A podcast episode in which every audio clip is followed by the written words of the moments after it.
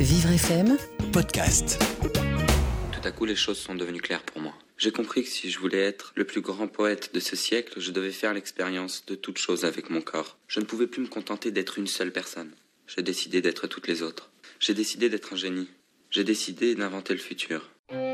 Pourquoi la poésie devrait être réservée à un cercle restreint d'initiés? Elle doit être ouverte, contagieuse et généreuse, afin que chacun puisse y goûter l'esprit libéré. D'autant plus quand chacun de nous sommeille un poète qui s'ignore. Et s'il y a bien un livre qui peut aider à faire éclore la poésie des êtres, c'est bien la correspondance de Rainer Maria Rilke et de Capu dans le succès mondial qui s'appellera L'être un jeune poète. C'est une bataille, une guerre, dont les victimes pourraient être vos cœurs et vos âmes. À bas ces académiciens frileux qui mesurent la poésie comme de la rayonne.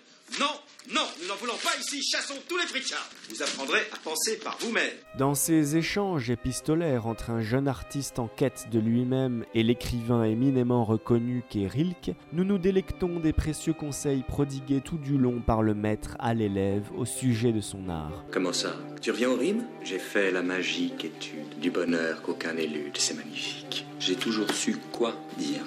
Mais toi, tu sais comment le dire. Avec toi, je voulais apprendre. Et j'ai appris. Il s'agit d'un jeune lieutenant autrichien qui soumet à l'icône littéraire allemande ses premiers essais en lui demandant principalement s'il a le bagage nécessaire pour consacrer sa vie à la poésie. Les réponses de l'illustre auteur sonneront comme un véritable guide spirituel au travers desquels chaque lecteur pourra y puiser une source d'inspiration.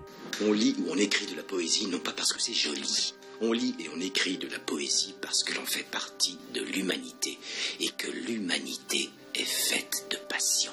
La médecine, le commerce, le droit, l'industrie sont de nobles poursuites et sont nécessaires pour assurer la vie. Mais la poésie, la beauté, l'amour, l'aventure, c'est en fait pour cela qu'on vit. De 1903 à 1908, il revient inlassablement sur les questions essentielles qui se posent au créateur. Car finalement, consciemment ou inconsciemment, chaque œuvre d'art a pour but suprême d'être poétique. C'est un métier, un métier du sentir et non du paraître.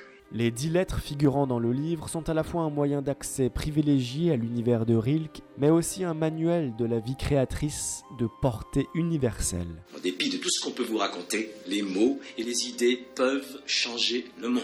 Les mots de Rainer Maria Rilke s'en trouvent renforcés dans leur sagesse, leur bienveillance et leur humanité, afin que tout le monde puisse s'y identifier pour s'apercevoir que finalement, la poésie est invisible. Elle ne se voit pas toujours à l'œil nu, alors il faut ouvrir son cœur pour la faire apparaître. Le prodigieux spectacle continue et tu peux y apporter ta rime. Quelle sera votre rime?